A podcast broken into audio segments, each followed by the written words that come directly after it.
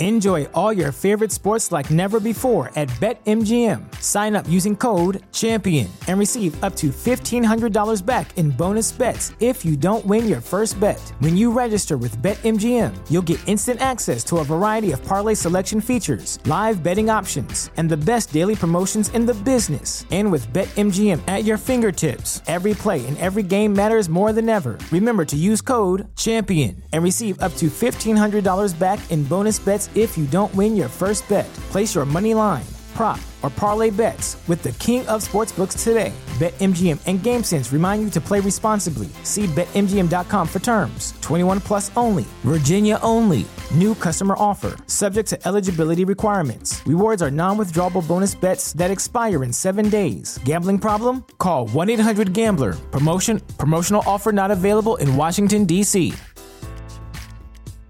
Say goodbye to your credit card rewards. Greedy corporate mega stores, led by Walmart and Target, are pushing for a law in Congress to take away your hard earned cash back and travel points to line their pockets. The Durbin Marshall credit card bill would enact harmful credit card routing mandates that would end credit card rewards as we know it. If you love your credit card rewards, tell your lawmakers hands off my rewards. Tell them to oppose the Durbin Marshall credit card bill. Hello and welcome back to ACCRAC. I'm Jed Wolpaw, and we've got a really exciting show for you today, a little bit different. I'm excited to have with me Darrell Ranum, who is uh, actually a lawyer. So it's our first lawyer to have on the show, and I think it's going to be really interesting. Darrell is, uh, and in the interest of full disclosure, I'll tell you, Darrell is actually the vice president of patient safety and risk management at a medical malpractice company called the Doctors Company in Columbus, Ohio. However, we're not going to sell any insurance today. Darrell is on the show to talk about a really interesting paper that he and his colleagues published recently in the Journal of Patient Safety. And it's about leading, it's actually called the leading causes of anesthesia related liability claims in ambulatory surgery centers. And I think it's going to be really interesting to have a discussion with Darrell about how legal liability plays into our practice in anesthesia. So I think this will be great. And I also want to point out that this week's episode will be featured on anesthesiologynews.com. Regular listeners will know that we've been doing uh, an episode every month featured on anesthesiologynews.com. If you don't know, Anesthesiology News is a great independent monthly newspaper specifically for anesthesiologists. They've got all kinds of great stuff, and you can find their archives, all their multimedia, web exclusive content, everything they've got at anesthesiologynews.com. So go check it out. All right, without further ado, let's bring in our guest. Uh, and so, Darrell, welcome to the show. Thank you. It's nice to be here. So let's just dive right in and, and, start kind of with an interesting question, I think. So you're obviously a lawyer by training, and you uh, have made a career uh, focusing in medical liability. So I'm interested, how did you initially get interested? Were you interested right out of law school, or what got you interested in medical liability? Actually, I started my career in a hospital laboratory. I was a medical technologist working in hematology, blood bank, and chemistry. Uh, I completed law school while I was in the laboratory but after practicing law for a short time, I was missing medicine and decided to look for ways of getting back in. And so I found uh, a medical malpractice insurance company and started providing medical legal consulting to the hospitals and physicians that they insured. Nice. So, kind of a way to combine interests. Exactly. All right, great. Well, let's start off very basically. Um, and you know, I don't know what what all of our listeners' experiences are with this. Hopefully, not a lot of personal experience with being sued. But let's just start and let me ask you: What does it actually take for an anesthesia provider to get sued? Well, the answer is not very much. If a patient feels that they've been harmed because of anesthesia care and they do not receive an adequate explanation, they might seek the assistance of a lawyer to help them get answers. Uh, most patients don't have the background to decide in, on their own whether they are harmed because of negligence or uh, some other reason. So they often look for that assistance. Uh, sometimes patients or family members will file claims because they have a financial need. Uh, let's say, just using dental damage, for example, if they don't have dental insurance uh, or they cannot afford to repair the teeth that were damaged um, during a surgical procedure, uh, they might ask for compensation to help pay for those things there really are very few hurdles that impede filing a claim. Um, and by the way, we define a claim as any de- demand for compensation, uh, and then a lawsuit is the filing of a summons and complaint with a court. Okay. In some states, there are review boards, but the findings of review boards are rarely binding, and so pla- plaintiffs can pursue lawsuits even if a review board finds against them. So there are few hurdles that they have to cover. Okay, great. So it's pretty easy. You can basically sue if you want to sue. Uh, you don't have to meet any standard of proof to file the lawsuit. Is that right? That's correct. Okay. And then let's say the next step. Uh, what is actually required for not just the suit to be filed before a provider to actually be found liable uh, for something that happened? Yes, the law provides for very specific elements uh, that must be met in order for a plaintiff or a patient to be successful in their claim.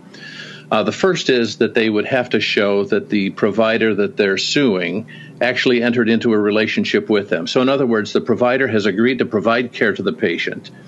Uh, this relationship creates a duty of care, or as we say, uh, a duty to provide competent care. And what we mean by competent care is uh, the care that a reasonably prudent professional would provide. Okay. Uh, the second um, element is a breach of the duty, which means that the care provided was substandard. Uh, we look to experts to help us define what care is appropriate and what care was not appropriate. Um, and again, we're looking to see what a reasonably prudent professional would do in a, the same or similar circumstances. The third element is that the patient must demonstrate that they suffered a harm. They can't be just angry about something, they actually have to show that there is a compensable harm. And then the last element is the most important element, and that is patients must be able to show that the substandard care actually caused the harm. So there's a causal connection there. Okay. Um, it's often difficult for patients to prove all four elements. In fact, in our experience, in fact, with most malpractice carriers, between 75 and 80 percent of all claims and suits that are filed result in no payment to the claimant. So that shows you that there are patients filing claims when they're not really sure if there's a legal basis. And there are things that we can talk about that will help, I think, uh, clinicians address that particular issue. Great. All right. So you have to have a duty to provide care. You have to or I guess it has to be shown that you had a duty to provide care, that you breached the duty, that a harm was caused, and that the harm was caused by the breach of duty. Correct. Okay, great. So I think a lot of people wonder this. I certainly have. Can a patient sue a provider uh, for a complication that was listed as a possible complication in the consent form? Uh, and I guess to just take it another step, not only can they sue, but you know, are, uh, is it can they be successful with that suit? Yeah. Uh, the answer is yes. Really, um, patients have the burden of proving, you know, that the care was not uh, appropriate or did not meet acceptable standards. So even if that particular complication was listed on the consent form, it doesn't mean that the patient is consenting to uh, substandard care. So one of the big issues often is determining whether the care was acceptable or not. Um, we look at the outcome, we look at the documentation, we try to figure out uh, care appropriate patient under these circumstances. So, yes, the answer is that even if a complication is listed on the consent form, it still may be the basis for a valid claim or, or lawsuit. Okay, so am I understanding correctly that uh, you know, let's say that we're talking about placing a central line, and you know, we know pneumothorax is a potential complication, but if I place that central line in such a way as to be negligent in my approach to doing it, then even though it's listed as a possible complication, that I could still be successfully sued because I didn't provide appropriate care when placing that central line. That's correct. Okay. So now you did a study that I mentioned earlier uh, that was uh, at least e-published uh, ahead of print uh, in la- before the the uh, start of 2018. So just I think at the end of 2017 in the Journal of Patient Safety, and you looked at a variety of things. You looked at closed claims between, I think, 2007 and 2014. And interesting, you compared freestanding ambulatory surgery centers to hospital operating rooms. So I'm curious why that comparison? Why did you decide to make that comparison? Often, when we conduct studies of medical malpractice claims, it's hard to determine the significance of the data. So, we're looking at numbers, we're trying to figure out is this good or bad? Um, and so, we look for some point of reference it's often helpful to find a second source of data uh, against which to compare findings. In this particular study, we thought that showing hospital operating room anesthesia data alongside of uh, ambulatory anesthesia um, data would enable a discussion of differences and similarities. So the hospital data kind of gives us context. So that was the only reason for making that comparison. Okay, great. And now, just so everyone's on the same page, you used a scale, I believe it was called the National Association of Insurance Commissioners Injury Severity Scale, to grade injury severity. So, can you give me some examples of, you know, I, I think it's a one through nine scale, and what are what are the what do those numbers represent? Those numbers go from minimum severity to high severity. Um, and we break those nine into three categories low, medium, and, and high severity. But let me talk to you about the specific um, steps. Uh, the low severity, number one, is emotional injury. And that could include things like providing incorrect laboratory results to a patient, such as telling them that they have a cancer diagnosis, and then uh, they learn later on that they are not ill. Um, that might result in emotional trauma. Also, things like breach of confidentiality or, or discrimination uh, could be considered um, emotional trauma. Okay.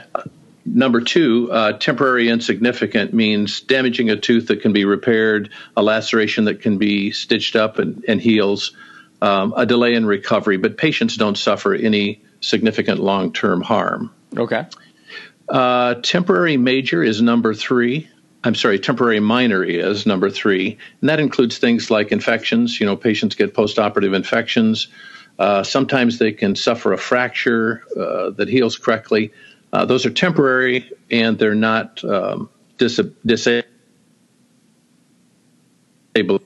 Uh, then we get very major, which are things like burns, uh, surgical material left in during surgery. In the anesthesia setting, sometimes we've seen material drop down into the airway that has to be um, retrieved surgically. So that can be temporary, no long term sequelae, but it can result in uh, some major, you know, major surgery, okay. thoracotomy, for example. Uh, permanent minor is number five, loss of fingers, injury to organs that are not disabling, significant scarring. And then we get into the high severity uh, injuries, and those are numbers six through nine. Number six is permanent, significant, such as loss of hearing, loss of a limb, loss of an eye, or one kidney. So they're significant, but they're not, you know, totally disabling. Then you get into permanent major, which is paraplegia, blindness, loss of two limbs, brain damage. Permanent grave is number eight, quadriplegia, severe brain damage, lifelong care, or a fatal prognosis. And then number nine is death. Okay, so quite a range, and uh, and you saw all of those. I'm sure if you look at a big enough sample, you'll see everything across that spectrum. Right. Okay, and does it tend to be, I would imagine, more common the lower numbers, of course, are more common, the higher numbers less common. Uh, yes, to some extent that that's true. And, um, you know, there are a lot of factors that play into this. Some is just the willingness of a, uh, a person to file a claim if they suffer a minor injury. A lot of people don't even pursue claims. Sure. Um, so those numbers don't show up in our data. Okay. And so, how frequent were the higher levels of harm? Well, we saw in the hospital OR claims that uh, uh, roughly a third of those claims had high severity injuries. And of course, we're talking about patients with higher acuity levels, more complex cases. Um, and then in the ambulatory surgery setting, the anesthesia claims, we had about 19% of them that were in the high severity range. Uh, this can be due to complications that were unanticipated, um, sometimes you just get into situations that you don't plan for. Uh, and patients, of course, when they're under anesthesia, uh, it's serious medicine and can re- uh, can suffer harm. Right, absolutely. So, what were the most common procedures that involved closed claims? Well, shoulder surgery showed up uh, uh, most. I'm not really sure I have reason for that. Um, we can only speculate as to why so shoulder surgery was the highest. After reviewing the clinical summaries associated with those cases, we saw many of the same types of injuries, anesthesia injuries, that we saw in other types of cases. Um, so, uh, how, however, we did find a few cases where positioning of the patient made the airway management more complex, especially when attempting to address deteriorating vital signs or other uh, situations like when resuscitation was needed. Sure. Uh, you know, if the surgeon's in the middle of a procedure, they don't like to uh, uh, to stop partway through.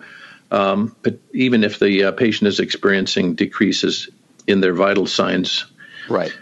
And then there are some complications with regional anesthesia, you know, nerve injury or temporary paralysis of diaphragm. And then on rare occasions, we saw some monitoring of oxygen perfusion of the brain as being more complex in patients in an upright position, you know, sitting or in a beach chair position. I think there's been some literature written about that, and anesthesiologists and CRNAs are taking precautions to make sure that these patients don't suffer brain injury, making sure that the oxygen perfusion and upper body blood pressures are appropriate to maintain it. Right, absolutely. So, this, for example, we tell our residents that uh, if, for example, you're in a seated position and you have an arterial line, you want to have that transducer at the level of the head so that you know what the pressure is there.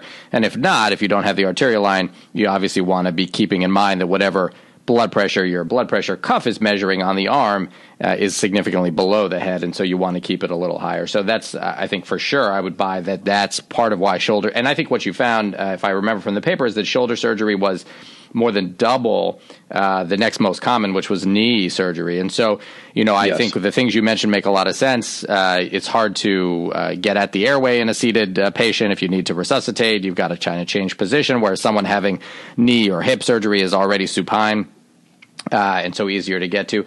The other thing I wonder, and I'm curious to know if you have any thoughts on this, as I was thinking about this, is in general, I would imagine that if you're comparing the cohort of people having shoulder surgery to the cohort having knee, for example, knee and hip surgery, it's probably a younger, healthier crowd having the shoulder surgery. Maybe they're, you know, have a rotator cuff tear from weightlifting or from playing tennis or whatever it may be.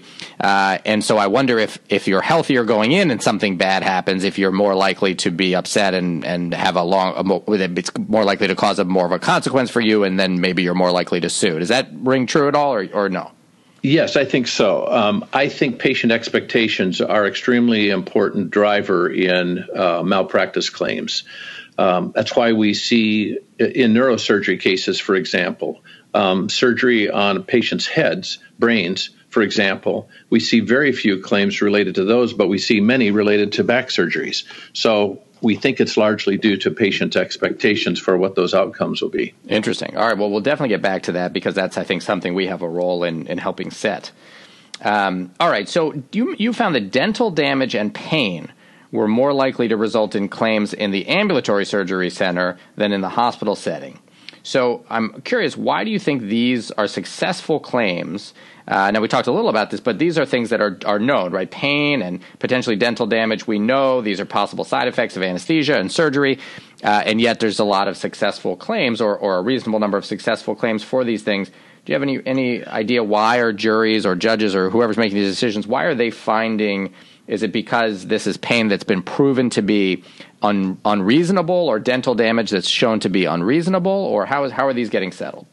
Yeah, that's a good question, but let me give you a little more context. Please. Uh, for one thing, when we study these claims, we often wrestle with the issue do we want to look at only claims that have been successful? In other words, that there's been compensation or indemnity paid? Or do we want to look at all claims? And in this particular situation, we chose to study all claims because we were interested in learning uh, the drivers behind patients filing claims and suits. Gotcha. So, so what the numbers that you're seeing are of all claims. And what we find, as I mentioned earlier, is that really a small subset of those claims result in successful uh, outcomes for a plaintiff. And overall, in anesthesia claims, ambulatory an- anesthesia claims, we're finding only about uh, 20 to 25 percent of patient claims actually result in a payment. So, if we're looking specifically at tooth damage, for example, only 28% of those claims that are filed result in a payment. Um, tooth damage can be due to uh, even you can suffer tooth damage even with high quality care, or tooth damage, of course, can result from negligent care. So it's often an, uh, an attempt to try to assess. And if there's good documentation that, that patients had poor dentation, for example, um, it's harder for those patients to be successful in their claims. Now, because of the low dollar value of dental claims, they rarely make it to uh, to a court of law. They're typically negotiated um, at the claim stage. Now, if we're talking nerve damage, those injuries can be significantly worse. Uh, but even with nerve damage claims, only about 17% of the claims resulted in a payment. So we're looking here at what 83% of the claims filed by a patient are unsuccessful. And then pain, ongoing pain, uh, chronic pain, often due to nerve damage. Uh, those in those situations, uh, patients are successful in only about 21% of those claims. Okay, interesting. And do you have any feel for, you know, let's just use the dental damage example. 20 to 25% are successful of these claims. Is it I mean, one obvious thing would be, you know, if it was just a grossly negligent, you, you know, you knocked out all the teeth or, you know, whatever. But are there, you know, are there things that you th- have noticed that differentiate the successful cases from those that aren't? Is it degree of damage? Uh, is it, you know, something else? What's going on? Um, it, it's often hard to tell, uh, but I would say that patients who go into surgery with healthy teeth, good dentation, uh, that's documented as such are more likely to be successful. In fact, uh, some anesthesia groups will almost pay these out of pocket for any claim, and they'll manage them themselves rather than going through the insurance company.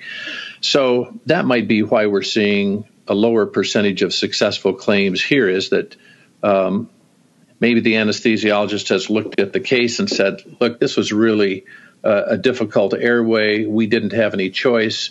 Um, we tried our best not to do any damage to your teeth, but but it did happen, and therefore those types of cases typically are not successful. Okay. Now, what if I say, uh, you know, let's say we have our standard, of course, you know, pre-op consent form. Let's say I do an addendum. I write on there, you know, I think this patient is particularly high risk for you name it. Let's say, you know, dental damage because of X and Y, or, you know, a nerve injury in this case because of X and Y. And I've explained that to the patient. I've detailed, you know, and I write all this down. I've detailed why I think they're extra high risk, higher than normal. And I then have the patient sign that. Is that helpful if I were to get sued that I have that written down? Um, the quality of the documentation definitely is a factor. Uh, good documentation shows implies that the clinician was paying close attention and considered all of the comorbidities, all of the factors uh, that need to be considered in assessing this patient and preparing for their procedure. Now, if the if this conversation takes place uh, an hour before surgery, then everyone is less inclined to call that surgery off and say, "Well, let me think about it a little bit." Right. Uh, so some groups are actually seeing patients a week ahead and talking with them about these issues and uh, giving patients, number one, more time to think about what the anesthesiologist or CRNA has shared with them. Uh, but also, it gives the clinician time to say, you know what, I think we've got some potential uh, difficulties here. I really think this patient should be seen in a hospital setting and not uh, not treated or not uh, not have surgery in the ambulatory setting. And all of those assessments, all that documentation really does help to demonstrate that the care provided by the clinician uh, is appropriate and meets the standard of care. And remember from our earlier conversation, we said that patients are only compensated if there is some deviation from the standard of care. Right. Okay. Now I want to um, revisit the question of pain. Give me a little more uh, information about that. When patients sue because of pain, are we talking about they're saying, "Wow, I experienced a ton of pain," you know, in the recovery room, for example, and uh, it, it, I think it was inappropriately painful, or are they saying I now have ongoing pain from the procedure? Most of those cases are ongoing pain. Okay. So if you have a, uh, you know, a regional anesthesia, for example, and you damage a nerve in the process, um, you know, and those are those are difficult cases because number one, it's hard to assess the amount of pain that the patient is suffering, and number two, it's hard to determine whether the injury was due to negligence or not.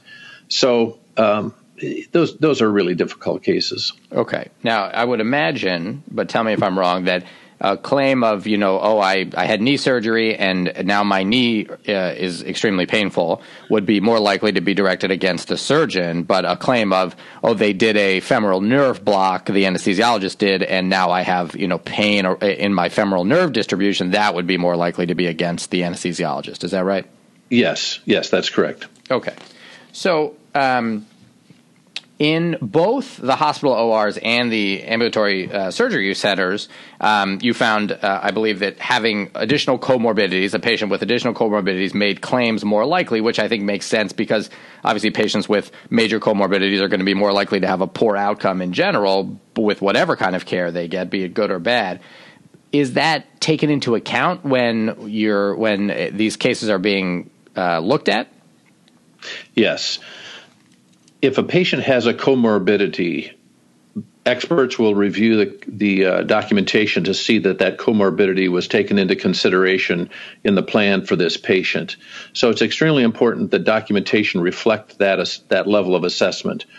And then also, uh, if patients have uh, complications like, uh, let's say, a clot, blood clotting disorder, um, if that's known but no steps are taken to prepare for the possible uh, bleeding of this patient, um, then that would be viewed as substandard care. So, so we're looking at ways that we can uh, not only provide high quality patient care, which means assessing all the comorbidities and what impact they may have, and planning for the comorbidities to impact the care as it's being delivered. Great. And so this gets back a little bit to what I asked before. It's if a patient does have a significant comorbidity, and I believe that puts them at higher risk, that I should document that really well. And as you said, maybe even ideally not in the hour before surgery, but in a pre operative clinic visit. Yes, that would be ideal. That way, production pressures aren't pushing this process forward when a clinician is really feeling like this may not be a good uh, setting, or we may not be prepared to handle this patient now that we're aware of these comorbidities. Okay, and you know something that comes up not frequently, but every once in a while, I'm curious to hear your opinion on would be that you know uh, a patient, let's say, doesn't go to the preoperative clinic, or they do, and, and it's not thought of then. But you know, they, I see them, and it's an hour before their surgery, and the surgeon has scheduled the surgery, and I review the chart, and I go to see the patient and I think this is so high risk that I don't think it's a good idea. And uh, you know the patient, and I try to have that discussion with the patient, and I'm uh, and I say to them, you know, I think this is a you have a very high risk of morbidity and mortality here, and I I would very seriously consider not going ahead. But the surgeon says no, I disagree. I think we should go ahead, and the patient wants to go ahead. Is my if I document that this discussion happened and that I'm going ahead at the patient and the surgeon's wishes, is that uh, at all protective if this ends up badly and then a lawsuit is filed? Um, yes, I think I think any documentation that reflects the clinician's assessment and um, conclusions is helpful to that clinician if there are questions about the care. Um, we really emphasize with surgeons that they need to listen to anesthesia professionals when they have concerns about uh, proceeding with a surgical procedure. Um, really, there ought to be a meeting of the minds between the surgeon and the anesthesia provider before they take this patient to surgery. Uh, it really represents the best interest of the patient, even though it can muck up the uh, schedule for that day. Yeah, I completely agree. Okay, so let's get back to the question of comorbidities. What was the most common comorbidity associated with the claims that you looked at? Uh, the one that popped up most frequently was obesity. And we find that obesity uh, can have an impact on outcomes in several situations. Number one, it can make uh, airways more difficult. So it's really important that airways be assessed.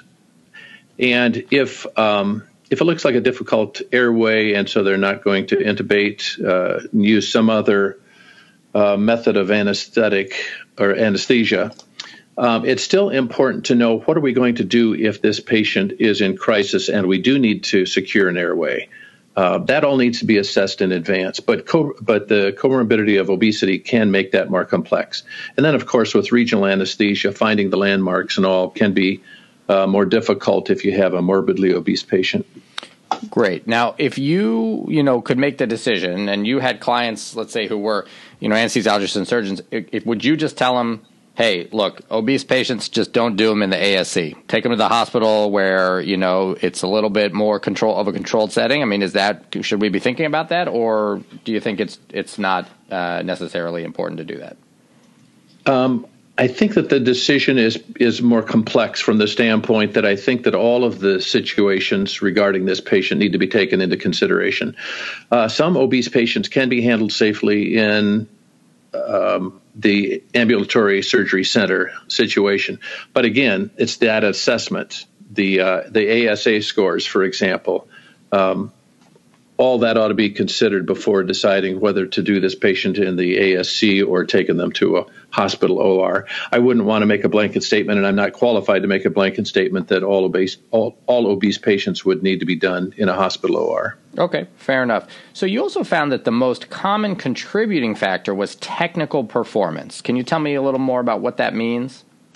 Yes, technical performance in our taxonomy is a little bit confusing, uh, partly because it's referring to all of the technical aspects of the procedure, but it seems to imply that if there was a technical performance issue, that it was negligence, which is not true.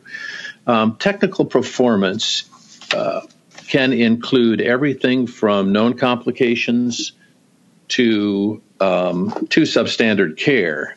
I was just looking here through my notes to uh, give you a clear percentage of how that broke out. And in our in our claims, in the te- technical performance was a contributing factor in 47% of our ASC anesthesia claims. So we broke those down into subcategories and found that in almost 80% of those cases, 80% of the 47%, this is what I, um, known to the patient ahead of time.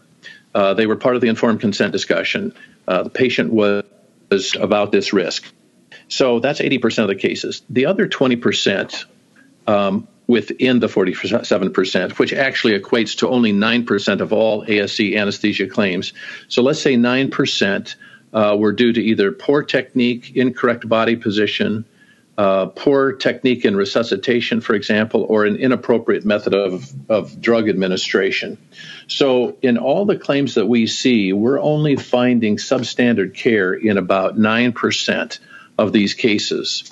So, that leads us to several conversations that we can have about well, why then are these claims being filed? Sure. Would and, you like? Yeah, let's get to that one second. I, you you okay. cut out just a sec during the first thing you said. So then okay. I got the part about the nine percent being you know from poor technique, and the bulk of them. Tell me one more time. Yes, the bulk of them, uh, um, about uh, eighty uh, percent of the cases in this category, in the technical performance category, right. are risks known to the patient and are not considered. Oh, considers. Darrell, sorry, you cut out again there, and I want right at the same oh, time. Okay. Maybe someone yeah. doesn't want us okay. to get to that. So, eighty percent of the forty-seven percent were were risks that were known to the patient beforehand, like something stated in the consent. Is that right? Can you ask your question again? You just clicked out. Sure, sure. So, eighty percent of the forty-seven percent of the in the technical performance category, you said were things that were known to the patient beforehand. Yes, and and were not considered by our experts to be substandard care. Okay. So it was appropriate care, but the patient still filed a claim. So can you give like give me an example of what would fall in that category? Well, you can understand the complexity for patients in trying to figure out whether the um, let's say damage to vocal cords or um, a hematoma as a result of a uh, you know placement of uh, regional anesthesia, those kinds of things uh, patients don't expect those to happen. Even if they were part of the conversation before surgery, I think patients mostly blank out the, the risks because they don't want to dwell on them. And, and therefore, they don't recall them when they do occur. And so these patients uh, may not have, in fact, in most cases, I believe patients don't have the background in order to assess whether the injury they suffered was due to substandard care or was just a complication of high quality care. So that's why uh, patients bring these claims, and that's why I think such a high percentage of these cases are resolved with no payment to the claimant. Gotcha. All right. So we've already said there's not a, whole lot you can do to. Um, well, I, was going to say there's not maybe a whole lot you can do to prevent patients from suing because they can sue anytime they want. But you know, there probably are some things. And and what do you think? I mean, are there things providers can do to just lower the risk of either causing harm in the first place, or at least to to a patient filing a lawsuit if there is harm caused? Uh, yes, on both of those cases. Number one, let's talk about what we can do to avoid uh, patient harm. Um, anytime we're talking about high quality care, we're talking about good assessments so that we know the patient's family history, we know their history. Uh, I'm amazed how many people I talk to who say, Yes, we found out during my surgery that we have a family history of a clotting disorder. Um, if that if that information is known, then that ought to be factored factored in. Mm-hmm. So, um, other things that can be done: uh, monitoring patients during surgery.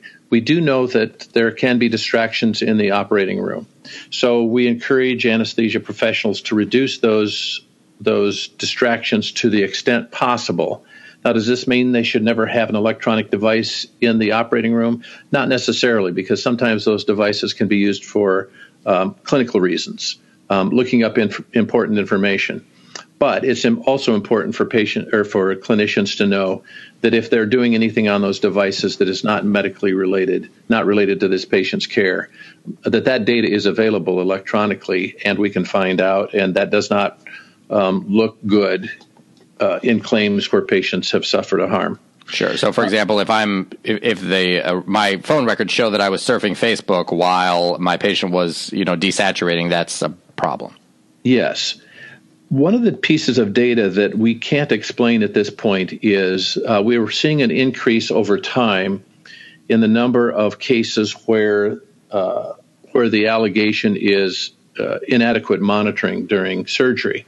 Well, we know that the equipment hasn't gotten worse, so we were starting to suspect that maybe uh, anesthesia professionals are being distracted during procedures, and we don't know exactly why they're being distracted, but we hear stories anecdotally about electronics in the OR that uh, might be one of the reasons. Okay. Now, other kinds of things that uh, that can, I think, improve care is the quality of the teamwork that occurs within the um, operating room setting. So once we've done an outstanding uh, assessment and we've documented um, our findings, now we're prepared to take this patient to surgery. Now it's important for the surgical team to be able to work effectively and efficiently together. So uh, OR timeouts, for example, to make sure we've got the right patient, the right procedure, the right uh, knee, for example. Um, introductions all around so that people can call each other by name so that when uh, requests are being made, they can be made to a specific person, and that person can use closed loop communication to communicate back to the uh, requesting physician uh, or clinician. Um, so and then and then calling that clinician by name when the step has been completed so the clinician knows that that's happened. All of those things i think improve the quality of the um, work experience as well as improving the quality of care provided to the patient. Okay. Other things let's talk about the postoperative time frame yeah. Uh, the, uh, I think we can improve quality of care in situations where, number one, we're making certain that in all of our settings we have qualified professionals monitoring patients in the post anesthesia care units. The other thing is that um, anesthesia professionals need to be available to respond in case patients uh, crash, you know, in that particular setting.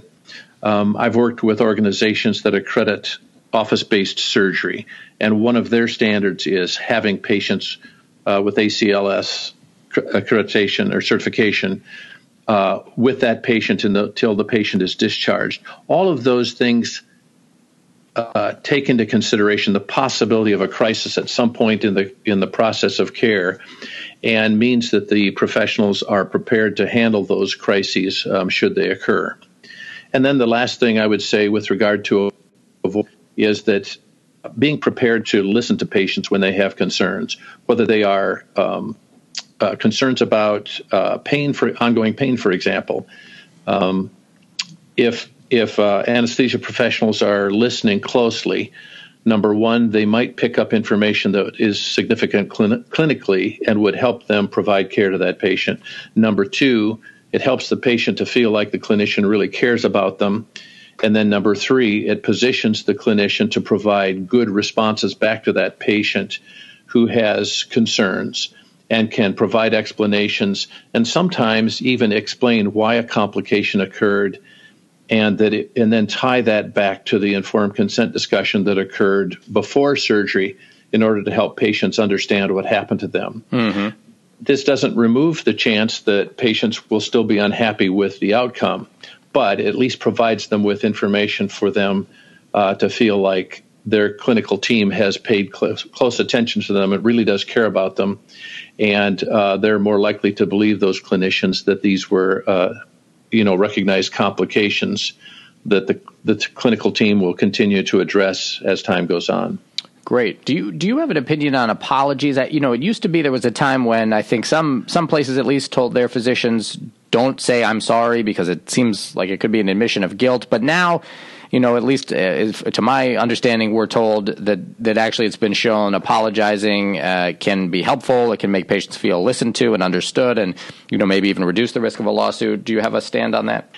Yeah. So let me start by giving you a, an interesting statistic. Um, in 2003, we had, uh, I'm looking at the rate of claims for anesthesiologists, and we had about 10 claims per 100 FTEs for anesthesia professionals. This is back in 2003. Okay. Now, now that has dropped from 10 claims per year to three claims per year per 100 FTEs. Uh, that's an important statistic that we monitor. Now, I can't say for certain that I know the reason that the, those uh, numbers have dropped off, and they have stayed low now for, for probably the last seven or eight years. But I, I suspect that one of the important reasons why we're seeing fewer claims is that anesthesia professionals and other uh, clinicians are better at number one, listening to patients, number two, saying, I'm sorry this happened to you, mm-hmm. and number three, disclosing when an error did occur and saying, I'm sorry that we harmed you in this situation. So, um, you know, it seems counterintuitive, but I remember back, uh, actually, the American Medical Association, since the early 80s, has been uh, recommending in their ethic, uh, position on ethics that all information related to the patient's condition, even if it reflects poorly on the clinician, um, should be shared with the patient. Well, insurance companies like the ones I when I worked for, it took a while to come around to that position, and now we encourage our clinicians to do that in an appropriate way. And there are tools out there. You might have heard about Candor, C A N D O R. Uh, that's a tool for approaching a patient when harm has occurred and talking with them in a way that the patient can understand, that they feel appreciated, listened to, and cared about, and that uh, clinicians then have a way of apologizing either if if they were culpable for the for the injury or at least saying I'm sorry that this happened to you. And in most states um, there are apology statutes which protect clinicians when they say you know I'm sorry this happened to you uh, and say that it's not admissible it's not a statement of uh, of culpability okay well, that's great I want to ask you about um, pain and opiates because I think this is such a, a big topic these days. So you know, we we've talked about how pain, whether it's acute pain in the PACU or more commonly, you know, chronic pain after a surgery, can really be a cause for some of these suits to be filed. Um, are, are, you concerned that uh, we may be, we physicians may be over prescribing opiates because we're afraid of inadequately treating pain? And I'm wondering if you have a feeling on how we can kind of balance our, our desire to help fight the opioid epidemic while also obviously uh, adequately treating pain and trying to avoid lawsuits? Uh, I think that's a really important question. And um, yes, I think clinicians as well as their insurers are wrestling with that whole issue. Now, historically, clinicians have not been sued very frequently for inadequate pain management. However, um, there has been a big push on, I think, since uh, the late 90s um, to make certain that patients were not suffering pain. And I think that that pushed clinicians to the position of using more opioids in order to control pain. Now I think the, the research is starting to show that opioids are not always the best um, analgesia and that there are other tools that are um, excellent in controlling pain that don't have the same addictive properties. Um, so, yes, I think it's number one, it's important to listen to patients, help them control pain, but also to assess them carefully. Number one, for the chance uh, of addiction. Um, and number two, to give them good information about how to use opioids appropriately and for uh, limited periods of time to reduce the chance that they will become addicted. uh, that's just another aspect of good quality patient care. Great. Well, Darrell, this has been, I think we've covered everything that I had down. I want to give you a chance if there's anything we didn't get to that you uh, want to share uh, to do that. But uh, it's really been uh, interesting to hear everything you had to say. Oh, thank you, Jed. It's been nice talking with you. I do have one other thought. Please. And this is related to this whole idea of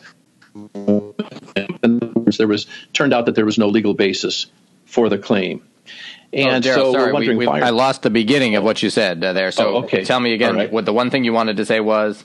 Yeah, I wanted to talk about the fact that such a large percentage of claims are closed with no payment to the claimant. Gotcha. Okay. So, um, in looking at these cases and seeing uh, that the vast majority of these cases do not have a legal basis for a successful claim or suit. So the question is, why are patients filing them? And to a large extent, I think that patients are filing them because they're not equipped to make uh, offered was due to negligence or not.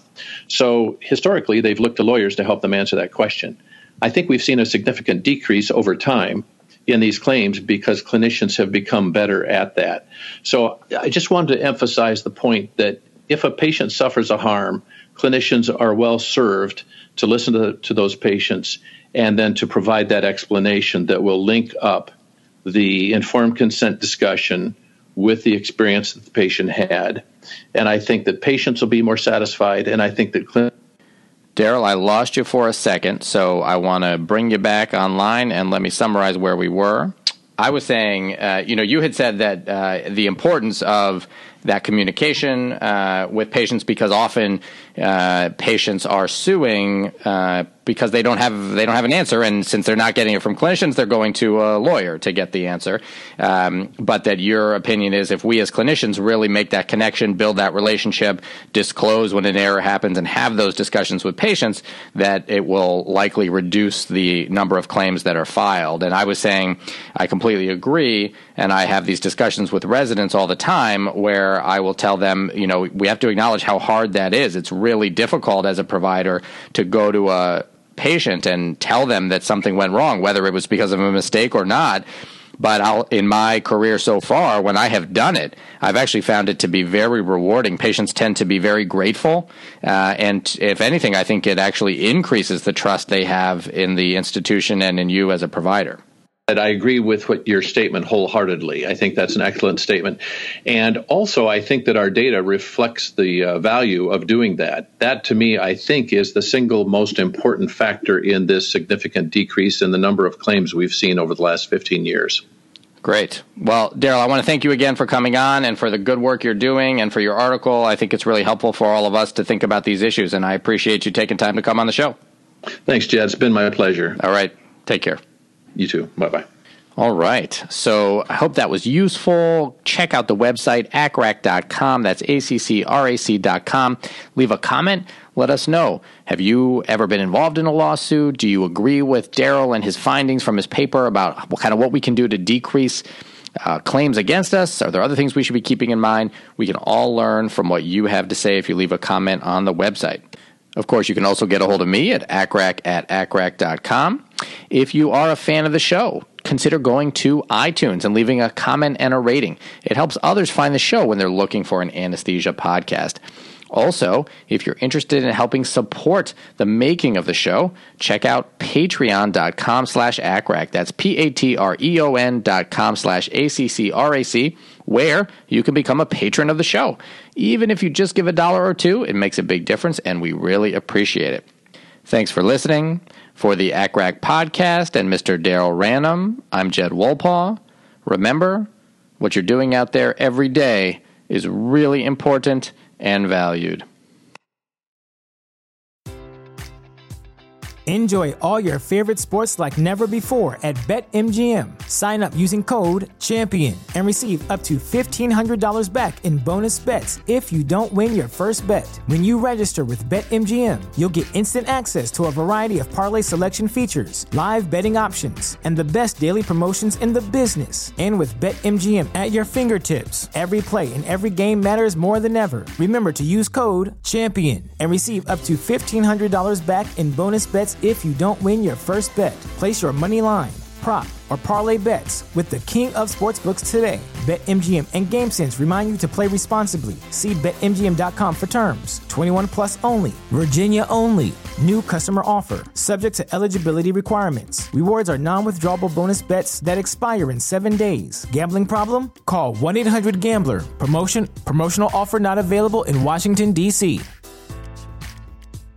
Say goodbye to your credit card rewards. Greedy corporate mega stores, led by Walmart and Target, are pushing for a law in Congress to take away your hard earned cash back and travel points to line their pockets. The Durbin Marshall credit card bill would enact harmful credit card routing mandates that would end credit card rewards as we know it. If you love your credit card rewards, tell your lawmakers hands off my rewards. Tell them to oppose the Durbin Marshall credit card bill.